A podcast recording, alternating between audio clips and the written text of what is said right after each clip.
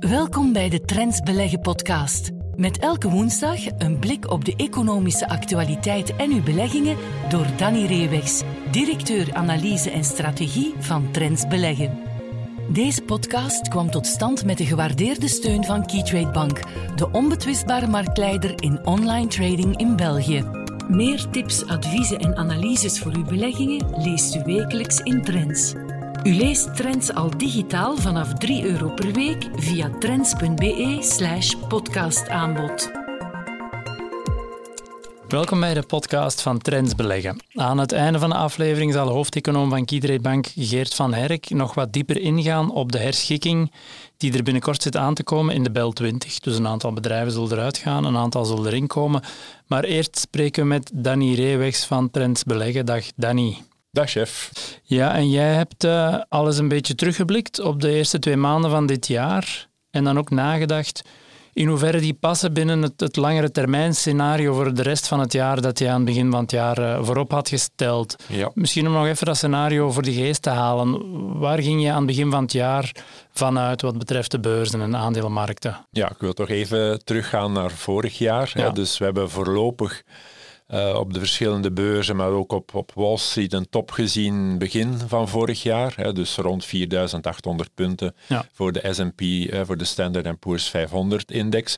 Dan mede door, uh, eerst ja, door de verandering in, in taalgebruik en actiemodus van de centrale banken, hè, van de Federal Reserve, later ja. ook de Europese Centrale Bank natuurlijk, gekoppeld aan de ellende van de oorlog in Oekraïne, die eind februari, jaar geleden, begonnen is. En dan natuurlijk de inflatieopstoot die nog heftiger werd en dus dat mm-hmm. centrale bankiers nog meer moesten ingrijpen. We hebben dan een terugval gezien tot ongeveer het najaar, oktober, ja. heeft in de meeste indexen een bodem gezien en daarop hebben we tot nu toe een herstel gekend dat ook in die eerste twee maanden van twintig drieëntwintig ze heeft doorgezet en denk ik verrassend goed, vooral voor de Europese markten. De meeste indexen staan dubbelcijferig hoger mm-hmm. dan begin dit jaar. Amerika is wat minder, maar toch.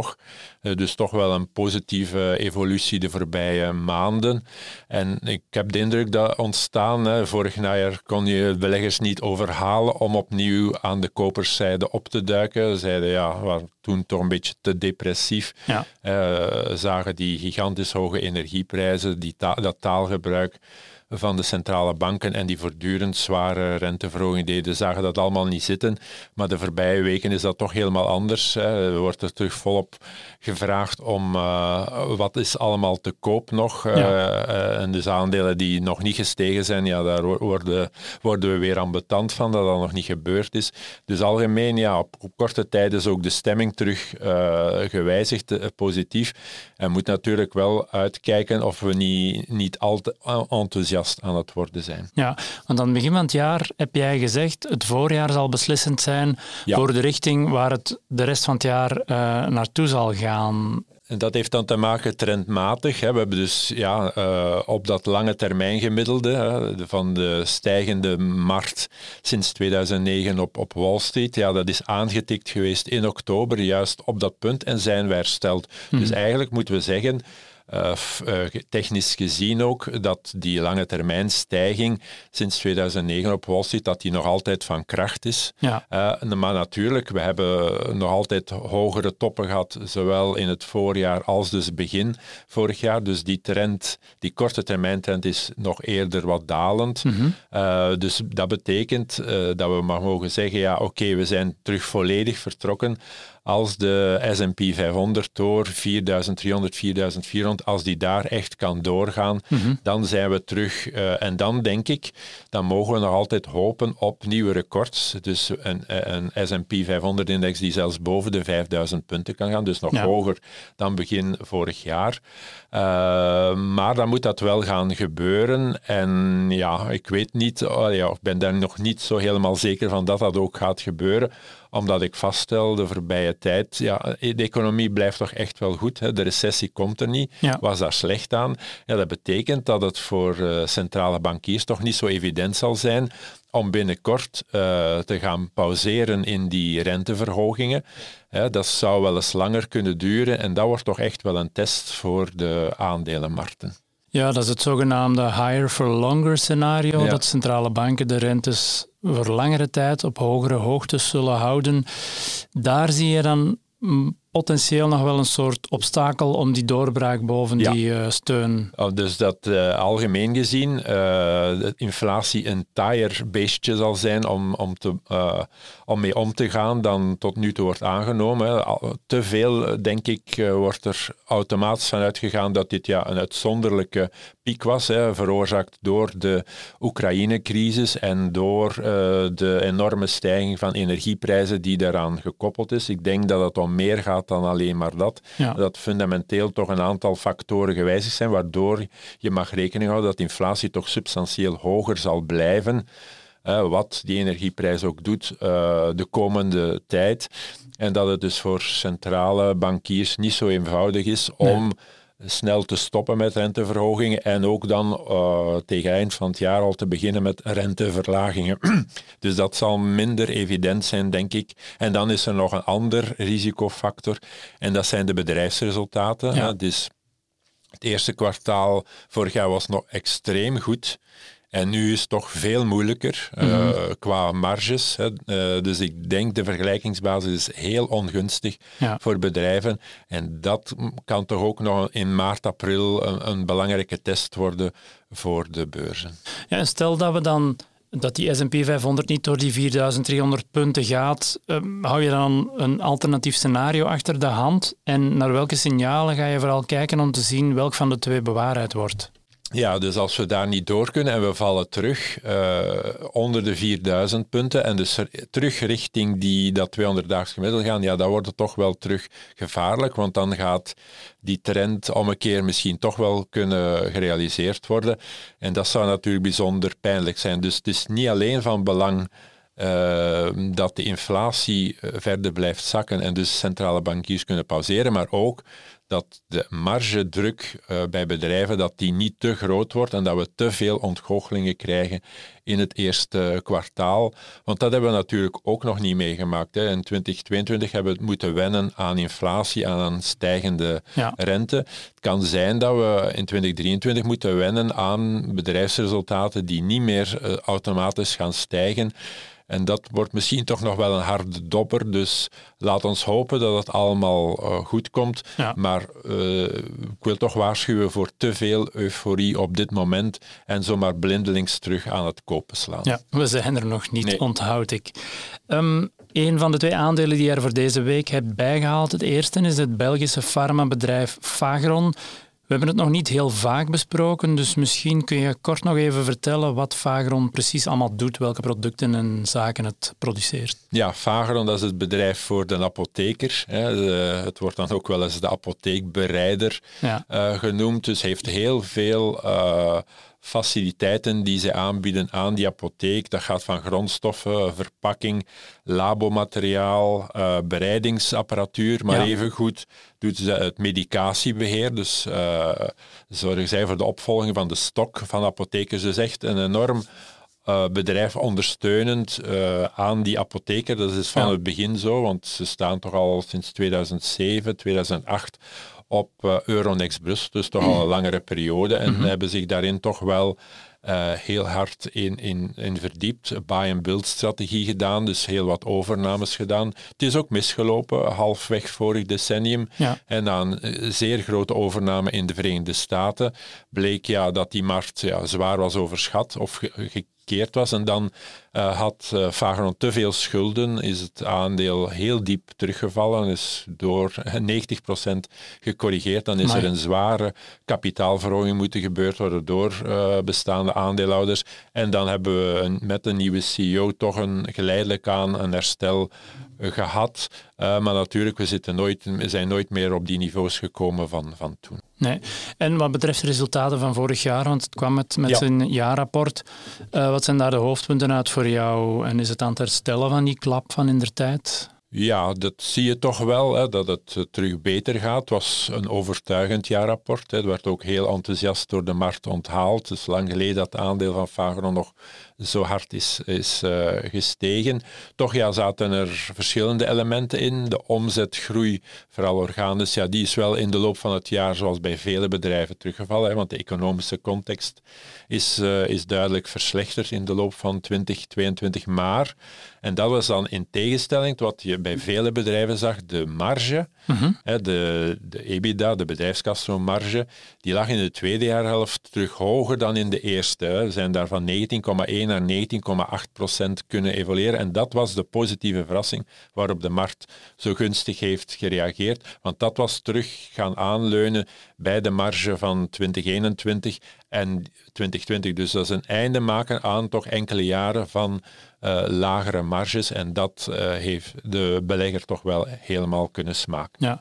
En je vermeldde daarnet een overname in de V S. Ik verschoot er eigenlijk van, het is eigenlijk internationaal actief. Hè? Waar zit het ja. overal en doet het dan overal hetzelfde min of meer? Ja, het is allemaal begonnen in Europa, pan-Europese speler geworden, maar dan ook overnames gedaan in Latijns-Amerika en dan Noord-Amerika. Dat is even fout gelopen, maar dat is toch uh, geografisch is de omzet toch wel heel mooi gespreid over Europa, Latijns-Amerika en Noord-Amerika. Ja.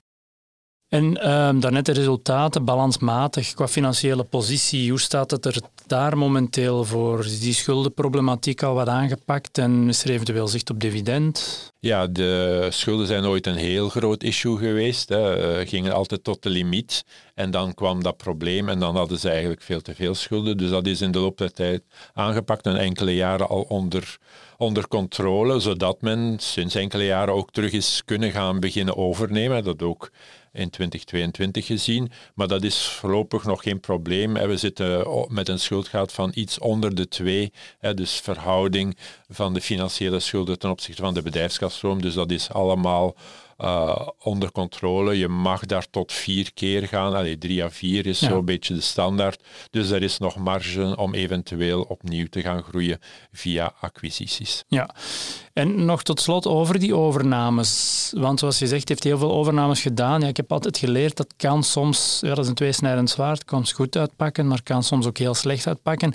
Is het bij Fagron een goede strategie gebleven? Zijn, het, zijn ze in staat gebleken om overnames altijd goed te integreren en de synergieën ja. eruit te halen? Ja, dus op één keer, maar dan was het ja, die grootste overname ooit, is het echt zwaar misgelopen. Maar voor de rest, eh, op dat vlak heeft Fagron toch een heel mooi parcours kunnen realiseren, ook recent.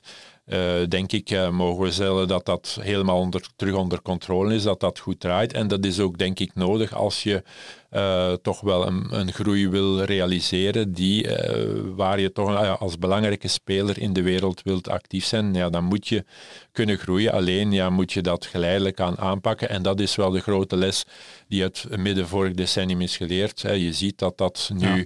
geleidelijker gebeurt. Geen mega-overnames, uh, kleine aanvullingen.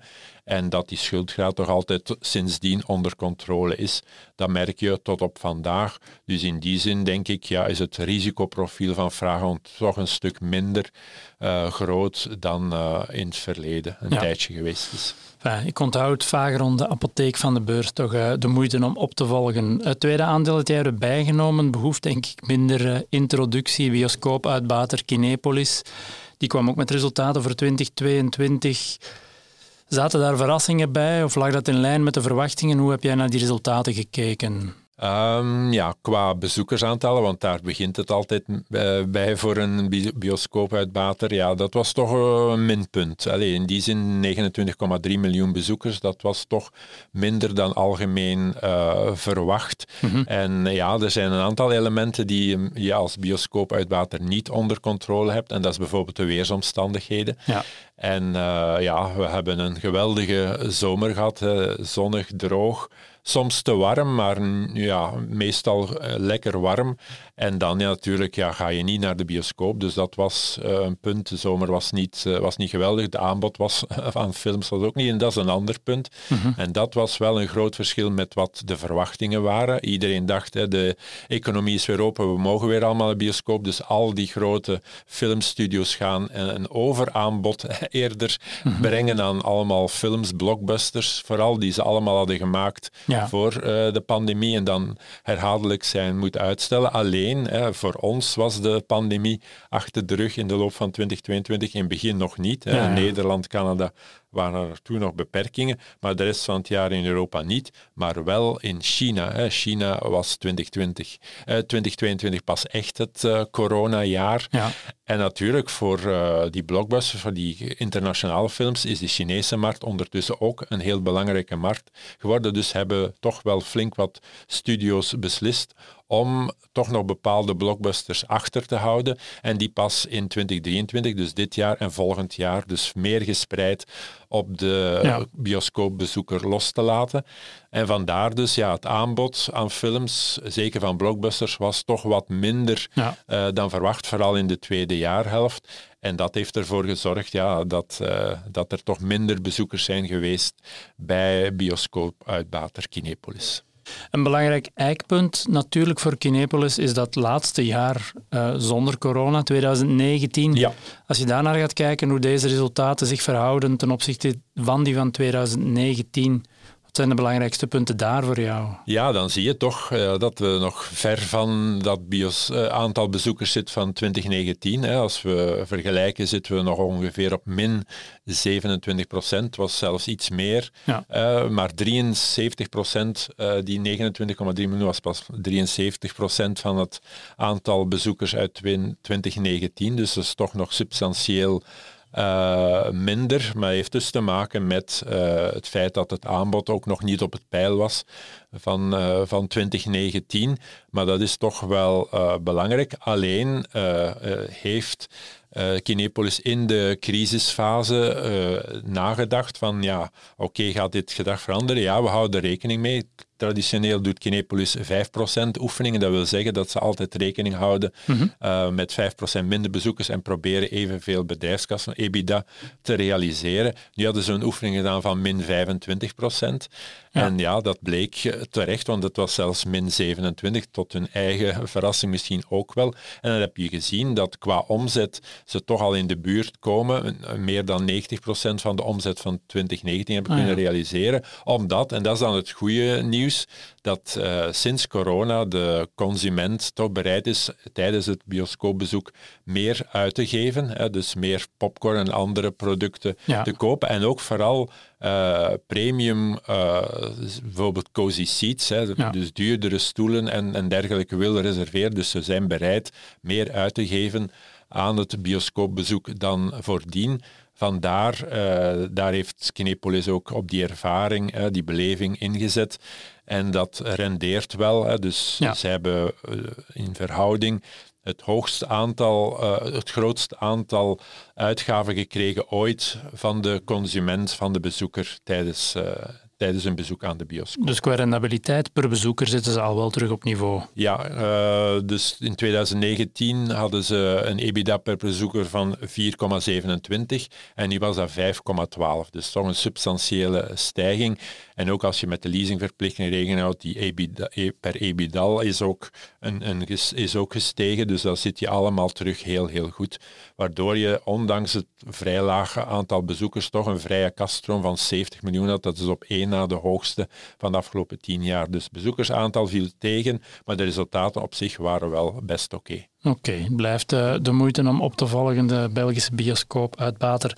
Maar jij bent voor deze week. Heel hard bedankt voor jouw tijd en inzichten en graag tot volgende keer. Tot volgende keer. Dag. We luisteren nu naar Geert van Herck, Chief Economist van Keytrade Bank, met zijn analyse op een aspect van de economische actualiteit.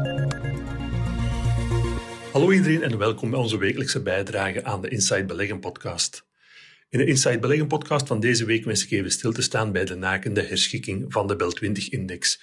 U weet het, om de zoveel tijd bekijkt Euronext de samenstelling van onze nationale referentieindex. En een van de namen die lijkt te verdwijnen uit de Bel twintig-index is V G P. Misschien opmerkelijker is dat Melexis uh, terug in de Bel twintig-index zal komen. En daarmee zijn we dan eigenlijk terug op het moment van tweeduizend tweeëntwintig beland. Want in maart tweeduizend tweeëntwintig nam Euronext de beslissing om V G P in de Bel twintig-index te brengen en Melexis eruit te halen. De reden waarom ik deze podcast wil doen is omdat dat ook dikwijls een interessant moment is voor beleggers. Het blijkt namelijk uit internationale studies dat aandelen die opgenomen worden in een nationale sterindex in de jaren daaropvolgend dikwijls toch wat zwakker gaan presteren dan het aandeel of de aandelen die verdwijnen uit uh, de nationale sterindex. En het meest recent voorbeeld dat ik nu kort wil belichten in deze podcast is dat van de Dow Jones. De Dow Jones werd herzien uh, in de zomer van uh, tweeduizend twintig. Een aantal ja, bekende namen ging uit deze index, zoals het aandeel ExxonMobil, een van de grootste olieproducenten ter wereld. Pfizer, en misschien ook heel opmerkelijk, vertrok toen uit de Dow Jones-index. En ook uh, Raytheon Technologies, um, een groot Amerikaans technologiebedrijf. Wat kwam er in de plaats van deze drie aandelen? Dat was ten eerste Amgen, ook een belangrijke naam uh, in de Amerikaanse gezondheidssector. Honeywell en Salesforce. En wat blijkt eigenlijk als we de prestaties van die zes aandelen bekijken sinds september tweeduizend twintig, dus de laatste keer dat de Dow Jones werd aangepast, tot uh, op uh, vorige week, zeventien februari tweeduizend drieëntwintig.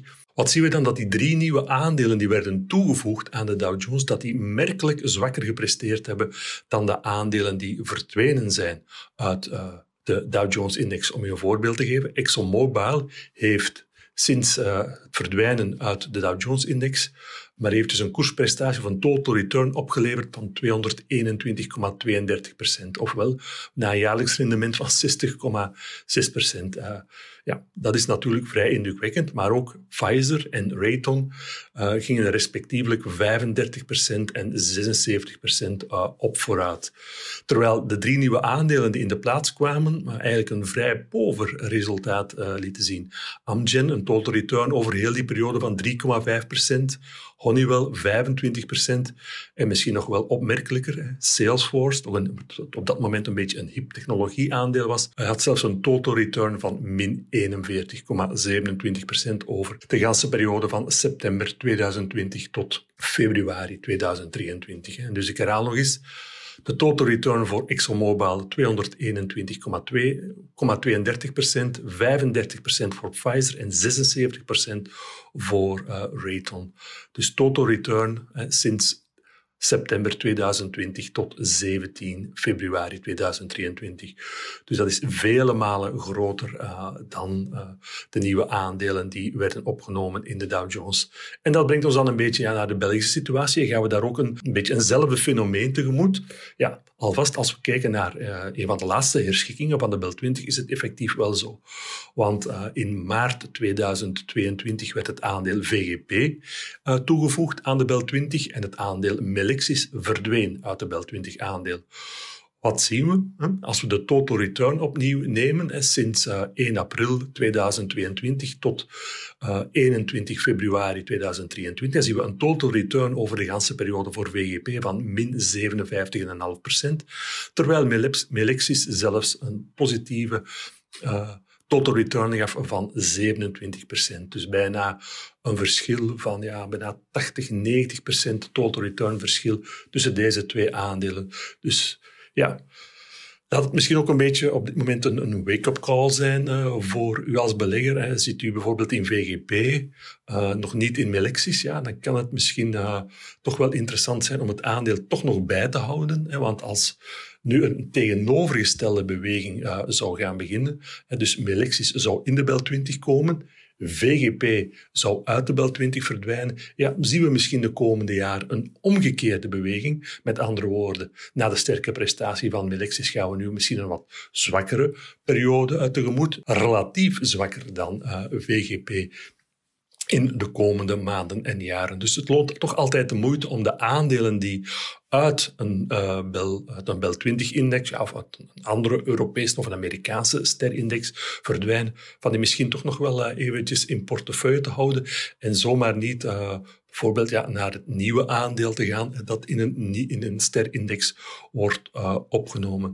Dat loont alvast denk ik de moeite om, uh, om deze evolutie in de gaten te houden. Dus ja, misschien als de nieuwste herschikking van de Bel twintig binnenkort uh, publiek gemaakt wordt en welke aandelen gaan erin, welke aandelen gaan eruit, dat kan misschien een opportuniteit betekenen voor u als belegger en focus dan zeker op de bedrijven die uit de Bel twintig zouden verdwijnen. En ja, belegt dan misschien relatief gezien minder hè, in de aandelen die in de Bel twintig zouden opgenomen worden.